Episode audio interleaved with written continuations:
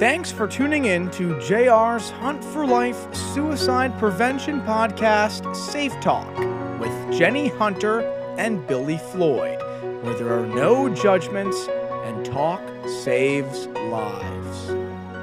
Good day, everybody out there in podcast land. This is Jenny with JR's Hunt for Life, and our program is called Safe Talk. It's all about suicide prevention, suicide awareness, what we can do to help each other and to keep each other alive from this insidious thing called suicide. So today, I'm very excited. I waited a while to get our guest to be available to come on with us. I'm very excited about it.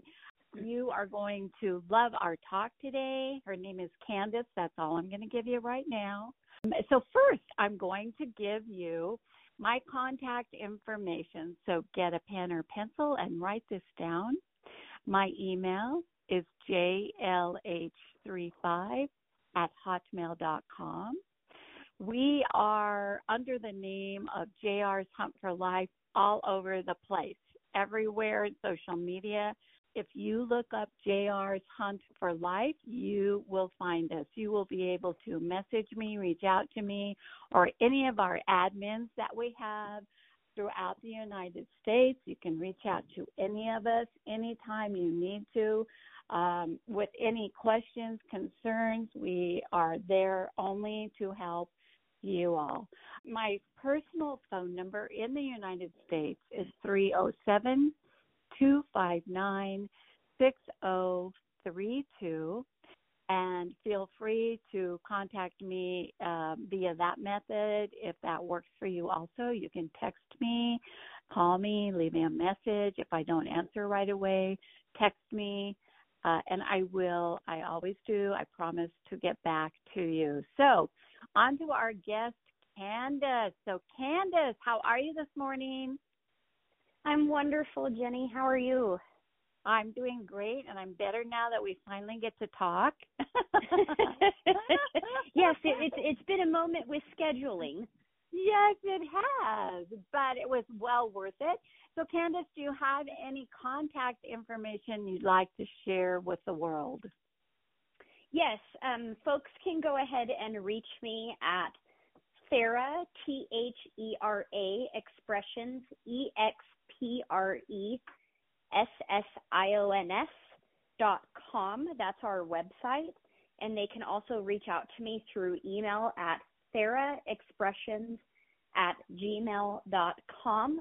We are also on all social media platforms on TikTok, Facebook, and Instagram and YouTube under Thera Expressions Meditation. Well, you know, what did we do without social media? What did we do with it? I mean, yes. Oh, social media, it's a big gathering place. Yes, it is. And today we're going to gather with all of our friends out there in podcast land, and they are going to be listening to our, I think it's our 9th episode. It's season 3 of Safe Talk. So, Candace, I want to begin with having you tell us a bit about where you are professionally. How did you get there? What do you do? What brought you to the point in your profession that you are today? And then we will get on with some information regarding what our program is about. So you go for it, Candace. The floor now is yours. All right. Oh, a big floor to talk about. Yes. So my life really started out, I'm in my mid-30s, and my life really started out kind of in a colorful and a complex trauma state. So I grew up in a domestic violence household and, was privy to witnessing a lot of things that I shouldn't have seen. And that actually led me into getting into psychology, because I was really interested in learning about how the brain functions and how human behavior and human development can be you know, interacted with when it comes to traumas and complex traumas. So I ended up, out of high school, I ended up putting myself into college, and I ended up getting my associate's degree and my bachelor's degree in psychology. And then I ended up going on to get my master's degree in social work. So I, from an early age, I decided that I wanted to help people. So I had determined that if I could just reach one person, if I could just make a difference in one person's life, then it was enough for me. So that is kind of the starting point of what led me kind of down this road. And then I've been in the professional field for the last 18 years, on and off in different arenas. I had worked in substance use facilities, psychiatric hospitals, prison settings, school districts, private practice, and then about 10 years into being in the traditional mental health world, I was burnt out. I was burnt out. I was stressed out. I was overwhelmed. I'm trying to help other people and trying to help myself at the same time. And I ended up deciding to make a complete change in my life. That actually led me on the path to where I'm at today.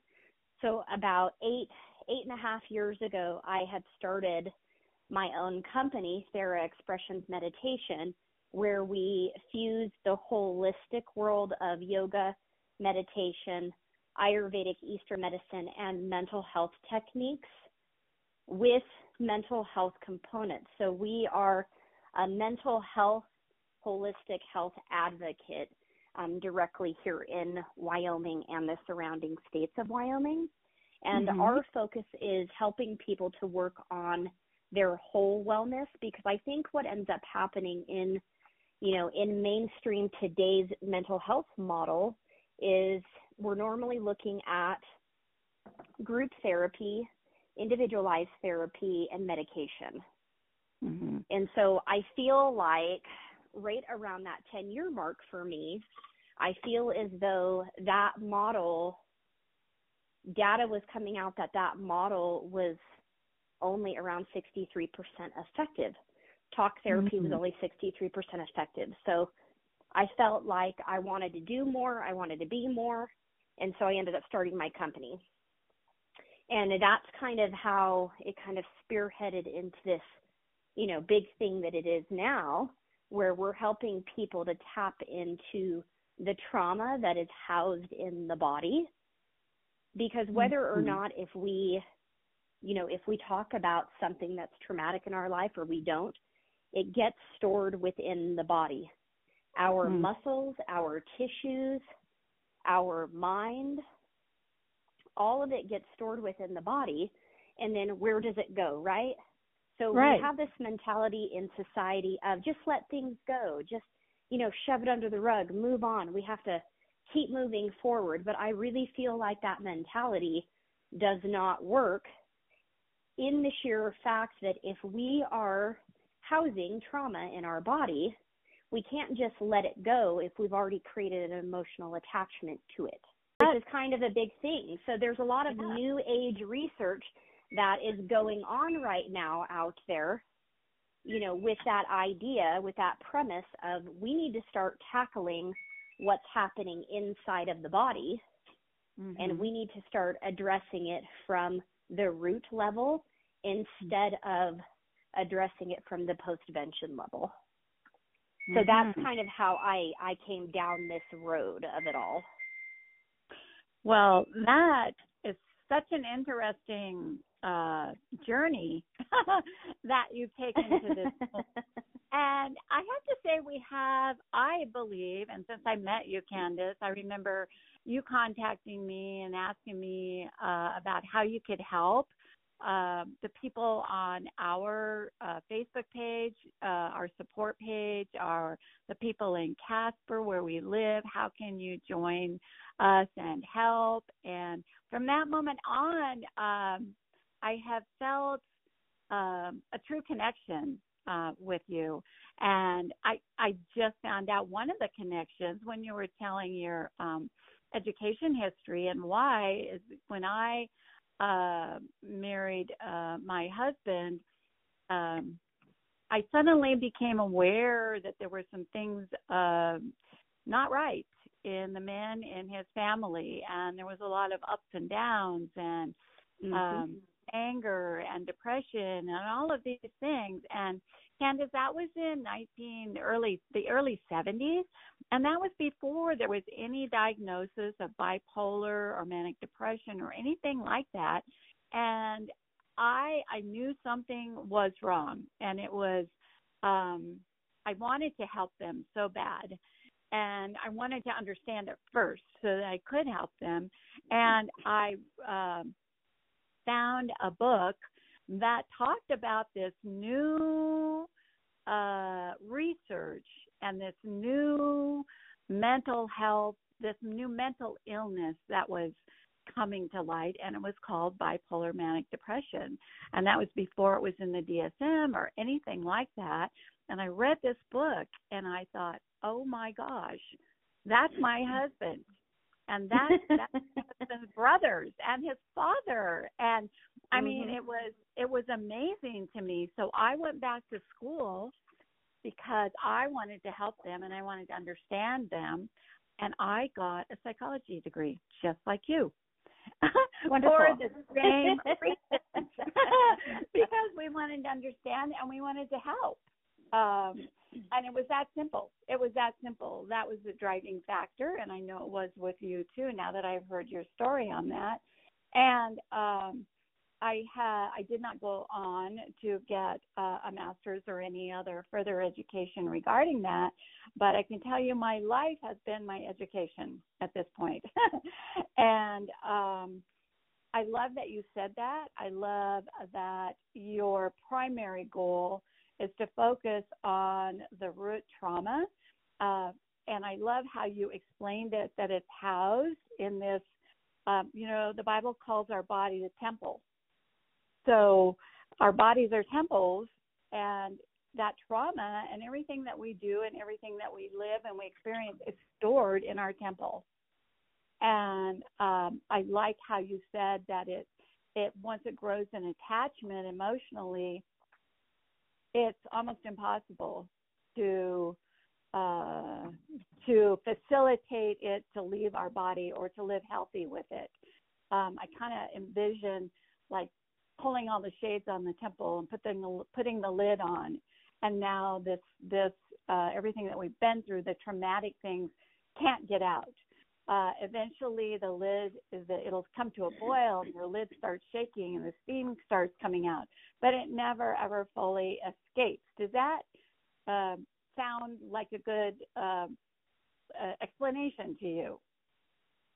Yes, absolutely. And I think that you made a very clear point with, it doesn't escape the body.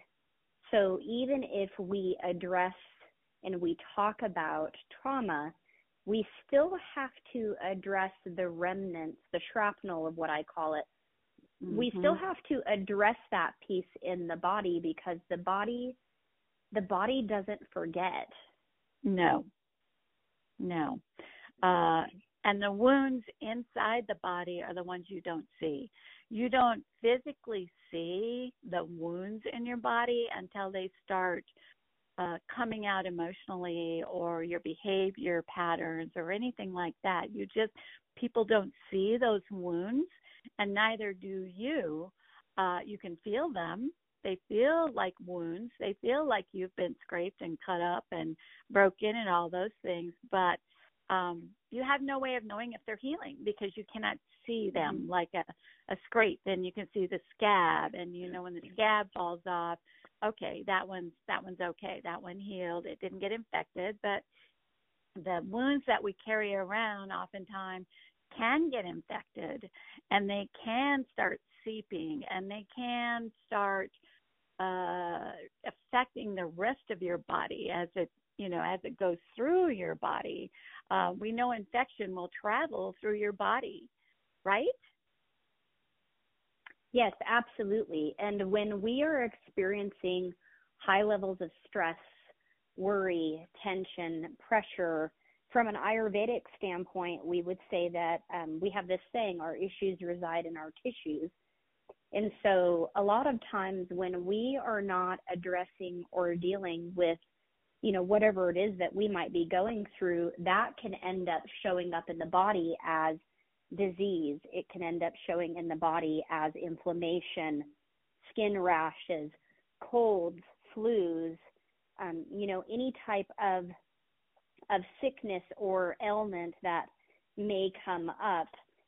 All of that can be housed when we are not addressing high levels of challenge or suffering.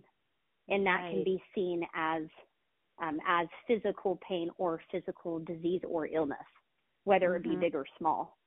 Yeah. Because and I imagine our body is on the front lines of showing us that something is wrong. So even if our mind does not want to address whatever it is that's going on, our body is going to show us that whether we address it or we don't. Right. And I imagine mental illness is right along with that. Yes, absolutely it is. Right. Now, Candace, do you mind telling us some of the challenges in your life to get a little more specific regarding any touches you've had with suicide in your family or friends? And speaking of your body and trying to deal with those challenges, how have you dealt with that yourself specifically pertaining to what you are talking about that is holding in all of that trauma? So I imagine you've had some touches with suicide also, and I believe you agreed that you could share that with us. Absolutely. Hopefully you didn't hear my bulldogs barking back there. Oh, that's okay. We love animals. We love our pets.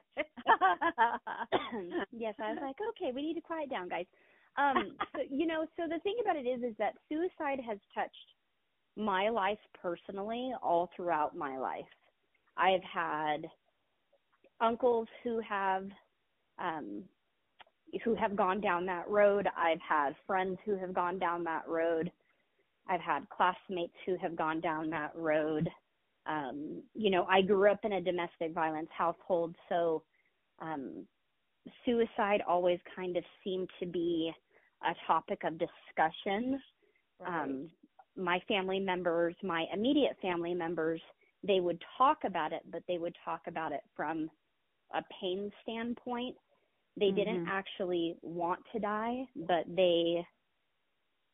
there were so many things that were going on in our personal home structure that they were definitely what I call 90% of people. 90% of people just want the pain to go away. Right. You know, and right. then the other 10% are in a kind of a different wheelhouse. But all of the individuals that have ended up, you know, going down that road, they have mm-hmm. all been men in my life, except for, this isn't a story that I share often, but it's definitely a story that I think is important, at least from not only from a suicide discussion, but from a mental health standpoint. I was working about 11, maybe 12 years ago in a psychiatric hospital, and we were treating a 15-year-old girl, and, you know, she was in a bad way. There were a lot of things that were going on. She was emotionally and mentally struggling, you know, and then you've got the system, right? The mental health right. system that comes into play, and insurance companies that come into play. And we were trying to do everything possible to get her the best care, to get her into residential treatment facilities, because we all knew on the team that if we did not do something, that this young lady was going to end up going down that road of suicide. It wasn't about a question of whether or not if she was going to do it. It was going to be a question of when, if we didn't get her help. Mm. So she ended up being in the psychiatric hospital for a really extensive amount of time, and we worked with her extensively you know, in therapeutic settings, group settings, occupational therapy, you named it. We put all of our resources into this young lady, and then we hit a wall. We hit a wall with insurance companies. Insurance companies refused to pay for her stay, so then we weren't able to send her to a residential facility, and all we were able to do, my hands were tied at that point. The facility's hands were tied at that point. There was nothing that we could do because, you know, staying in a psychiatric hospital back then, it was like $364 a day. So you're roughly looking at around about 10 grand once everything's said and done a month, if you're going to have a person housed in a psychiatric hospital. So her family definitely couldn't afford that. And insurance refused to pay because they said that she was not at risk anymore. She was still suicidal, but she wasn't making the statement that she was suicidal, but she was still posing a lot of the signs and the symptoms that would reflect that we had a lot of concerns. Well, since our hands were tied, she ended up getting discharged out of the facility upon her parents' request. And what ended up happening from there was we basically piled on the extensive resources, you know, intensive outpatient therapy, all the things, right? Medications, all the things. Right. Well, there were other things that went into play with this, but about a year later or so of her getting discharged out of that situation, she had ended up going down that road of suicide at 15. Oh, my. Oh, my. And, the reason, Jenny, why I bring that part up is because in Wyoming specifically, we're in the top 3 for highest suicide rates, and we have been for several decades. Yes. And I feel like in that moment, I feel like the system did a disservice to that young lady and ended up tying providers' hands, facilities' hands, and they were making a choice and a decision based on a third-party perspective. And I feel like because whatever was happening in that young lady's life, you know, after the fact, after she left, she felt like she had no way out. She felt as though she didn't have another option. Mm. And she specifically always comes to mind for me after 18 years of being, you know, in this field. Mm-hmm. She always comes to mind for me because she was that one person that I feel like we could have done something, or, you know, we could have changed something within the system. Mm-hmm. But I also, you know, she's also that one person that there's moments where, you know, you have a lot of heavy emotion in regards to not being able to do anything and feeling that powerlessness and feeling that loss of control. Her family had reached out to me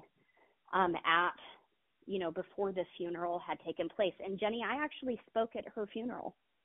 Oh, well, how did you do that? How did you address any of that at her funeral, or? Yeah. So I legally, I wasn't able to explain who I was to her during that time, or, you know, I wasn't able to explain anything about, you know, the confidentiality side of it. I couldn't do that. So there were a lot of legal things that were put in place in order for me to even go and do that. But I think that, you know, there was a moment where, you know, in that funeral, because there were hundreds of people that were at this funeral, and there was a moment when I was up there speaking to everybody, and, you know, it wasn't so much about educating people in that moment, but it was more about remembering that young lady and remembering what she stood for and remembering, you know, how she had impacted everyone in a small amount of time. Mm-hmm. But after that point, that's when, actually it was after that point that I had ended up leaving psychiatric hospitals, because that situation, you know, kind of broke you a little bit. Yeah. Oh, absolutely. Absolutely. And I say that a little bit, because I say it lightly, because I still get choked up about it. Yeah, and I so appreciate you sharing that with us, because everyone's journey is different, and that I can hear in your telling the story that is part of what has brought you to this type of business that you have today, and that you so wanted to help people, that you needed to figure out, how can I do this and keep it ongoing and allow people to exude health instead of trauma? And I can just hear that. I can hear that may have started you on your journey. Is that the case, or am I all wet? No, not at all. I think that was definitely a catalyst for me of several different things, with, you know, burnout and stress, and just feeling like the current mental health system in psychiatric hospitals, things like that. There's a lot of innovation that's happening in mental health hospitals right now, but at least, you know, at the one that I was working at, it was a revolving door, and not because, you know, the facility wasn't trying or wasn't, you know, working really hard right. to try to do other things. It's just, mm-hmm. it's a revolving door system. And so I think that there were a lot of things that led up to that. But I definitely think that young lady was a defining moment for me, that I didn't want to be a part of that specific mm-hmm. world anymore, because I wanted to do something bigger. Right. You wanted to do something deeper, actually. Yes. Yes. With absolutely. Humans. And we're talking root level, Jenny. Yes, we are. Yes, we are. And I get that too, Candace. That's another thing in our lives that connect, because I did work in a mental health facility, not as a professional, but just as just a worker that would work with the patients and make sure their daily needs were taken care of, and, you know, they got to their dinner and their lunch, and that they were behaving healthily, and taking them to their meetings and their groups and everything. And I'm with you there, Candace. It is a revolving door. I worked there several months on a part-time basis, and we would discharge people because their insurance ran out, and not a few weeks later they would be back. And I'm talking yes. adolescents. Yeah. I never worked with the adults, but children actually, and adolescents. And it does in a way not break you, but it causes you to rethink what's happening here. Why is this happening here? Why do we keep them just until their insurance runs out, and then let them go back to what I call it the same sandbox that they've played in their whole life, with the same family, the same friends, and here they come back a week or two later? So I thought, where is their escape? Where can they escape to a healthier place, you know, mentally, physical? What can we do? And unfortunately, I was just a worker there, and eventually I did quit that job. But it was very disconcerting to me, because I have worked in the criminal system most of my life, and I know all about recidivism with the criminal element and that type of thing. And that's the way I felt when I was in that mental health hospital working. I thought, there's recidivism here. I mean, they're not criminals, but they mm-hmm. are there to get help and mental health help, and nothing is helping. It was quite eye-opening to me.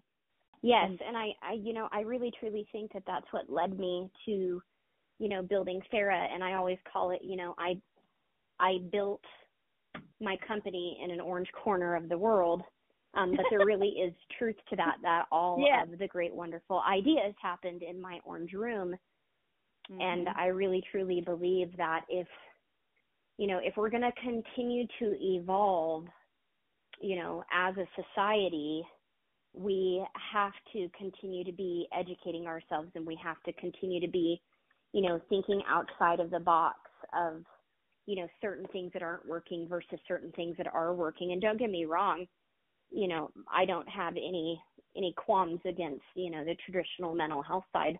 It just wasn't specifically for me. Right. And so Candace, then, being that you worked with that young lady and it was traumatic for you, it was bothersome for you. So how did you, or have you recovered from that? And what did you do? How did you, based upon what you do today and how you've explained it, with your body holding all of that in, what did you do for yourself? Mm-hmm. So, you know, a part of what I ended up doing, Jenny, is I ended up furthering my education, right? Because we're always learning, we're always growing. And I've come to realize that I'm a lifelong learner. So after all of that, you know, had happened with that young lady and me leaving psychiatric hospitals and going into some school district, you know, counseling, social work stuff, and starting Thera, I had actually ended up at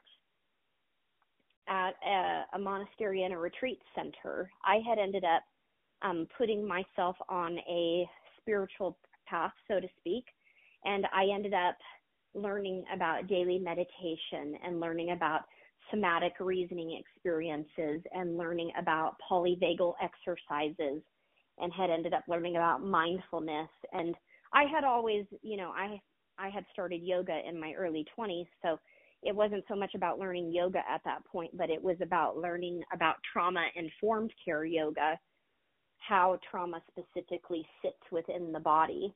And then I ended up, you know, getting into Ayurveda Eastern medicine as well, and just ended up getting lots of certifications and continued my educational growth in the last decade, you know, not so much, you know, still in the mental health arena and the psychological arena, but also moving over into that holistic arena of how does trauma get trapped within the body. And that's a lot of what we focus on with people is trauma-informed care yoga, mindfulness, meditative deconstruction, getting people to specifically understand what's the root level cause of what's going on and what is the role that we are playing in our life, because I think it's really important, you know, that we gently rip the Band-Aids off and we start to address in certain key areas where the trauma is housed.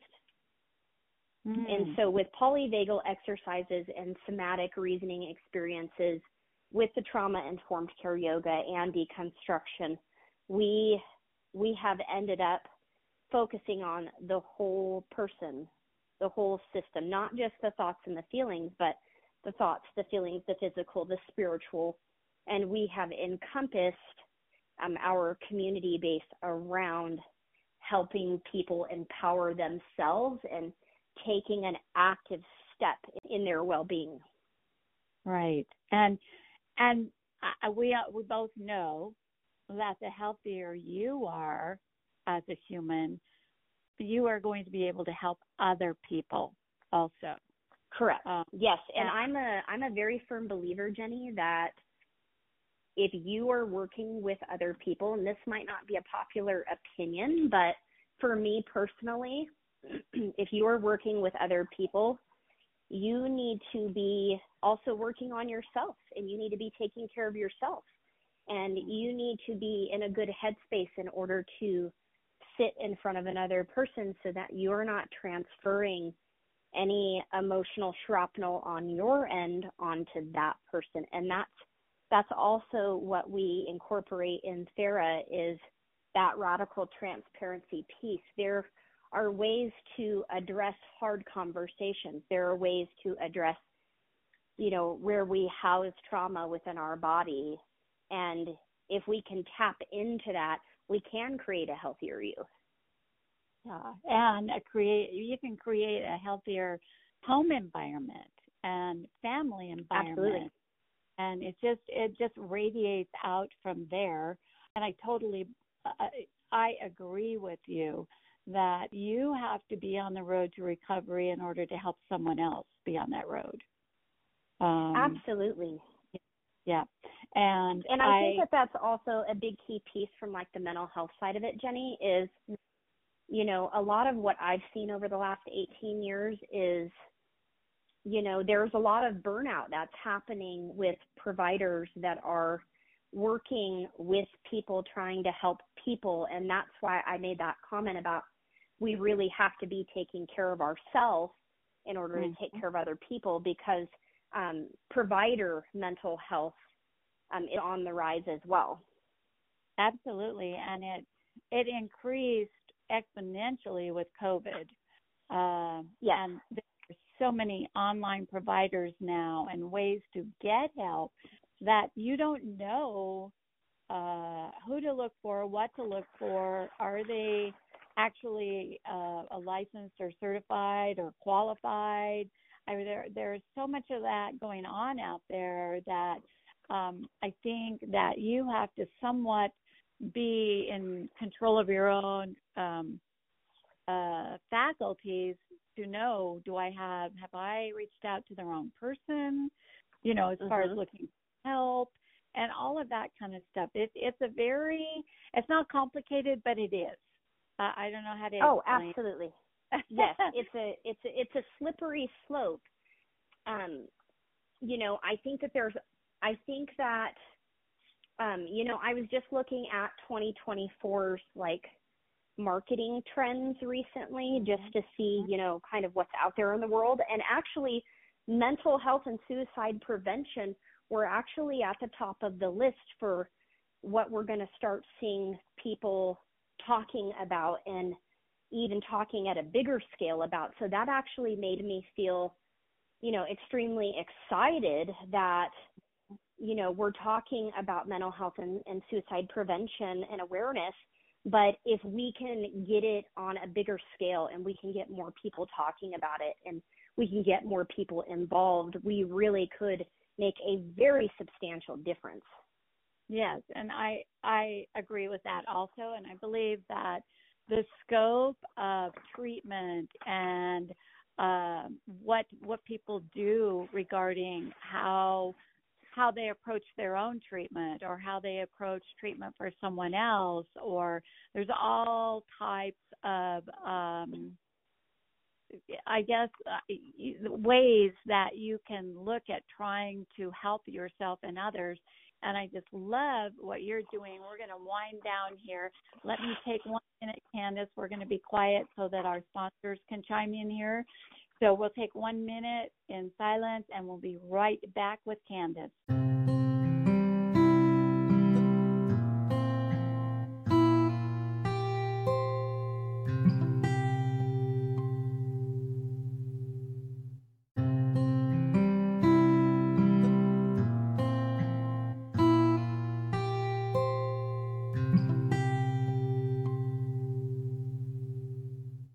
Okay, we're back with Candace, and I find that this discussion and what you're doing is so intriguing, and I'm sure it's going to be fairly new information to a lot of people that are listening.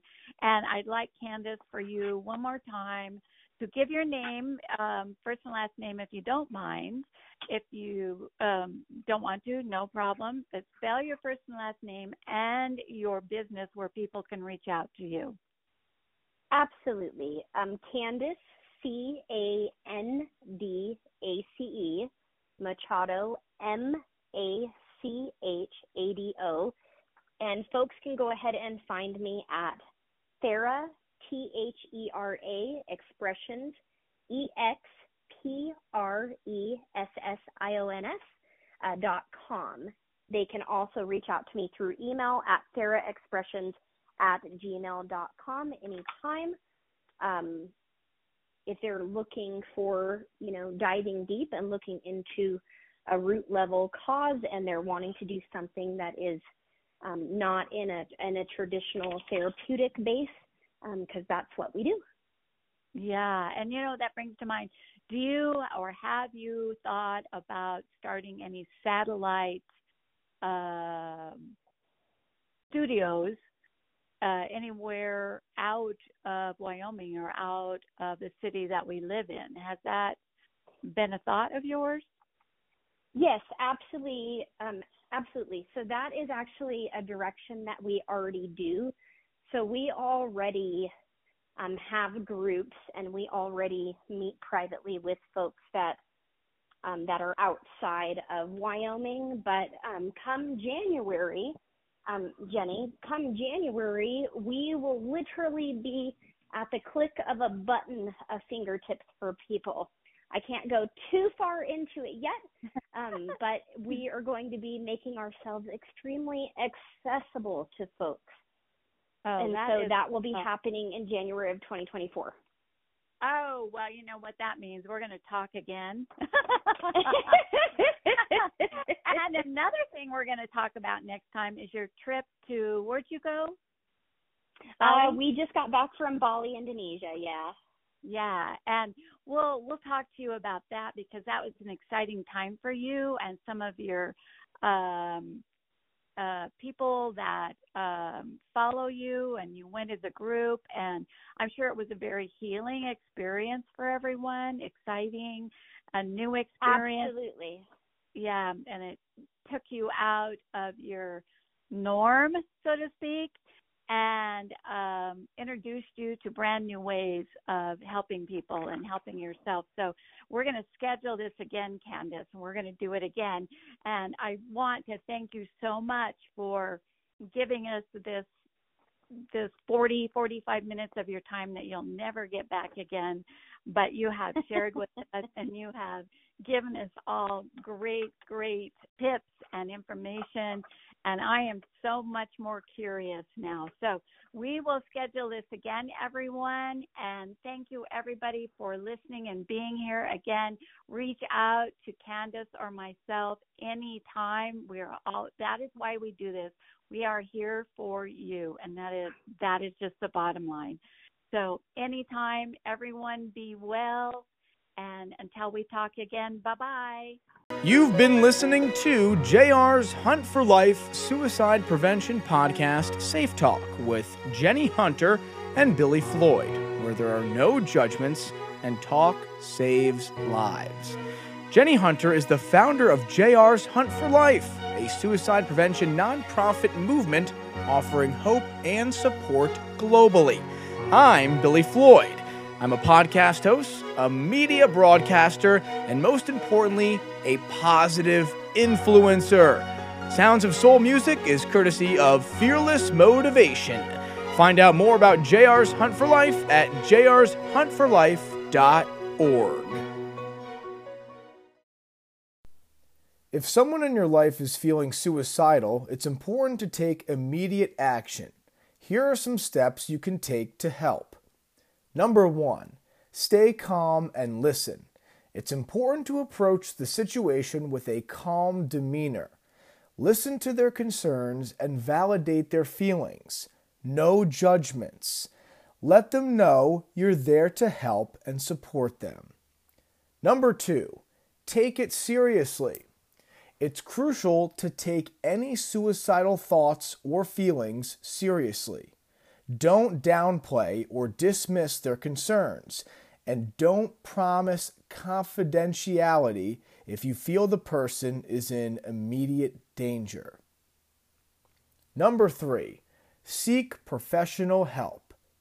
Encourage the person to seek help from a mental health professional like a therapist or a counselor. Offer to help them make an appointment and offer to accompany them to their first session. Be sure to follow through. Number 4, call emergency services. If the person is in immediate danger, call 911. If it's safe for you, stay with the person until professionals are with them and continue to offer support. Number 5, remove potential means. If you know the person has access to firearms, medications, or other potentially lethal objects, try to remove them from the person's immediate environment as long as it's safe for you to do so. If it is not safe for you to remove potential means, advise emergency services of the situation. Remember, suicidal thoughts and feelings are a sign of intense emotional pain and should be taken very seriously. By offering support and taking appropriate action, you can help someone in crisis get the help they need. Another thing to know is that 988, the National Crisis Line, which used to be 1-800-LIFELINE, cannot track your location, unlike 911. Therefore, they cannot directly send an ambulance to you and must make several phone calls to do so. Additionally, when you call 988, they will connect you to a regional crisis center based on the area code from which you were calling. So it's essential to know the appropriate crisis line to call based on your location and the level of crisis. If someone actually did something to try to not be alive, call 911 or take them to the ER. If they are thinking about doing something, consider calling 988 first. They can help you decide if you need to take additional steps. Action and ideas are two different things. You can learn how to tell them apart and what to do about it, as well as find more information and support around suicide prevention by joining our private Facebook group at JR's Hunt for Life, a confidential, safe space where there's no judgment and talk saves lives.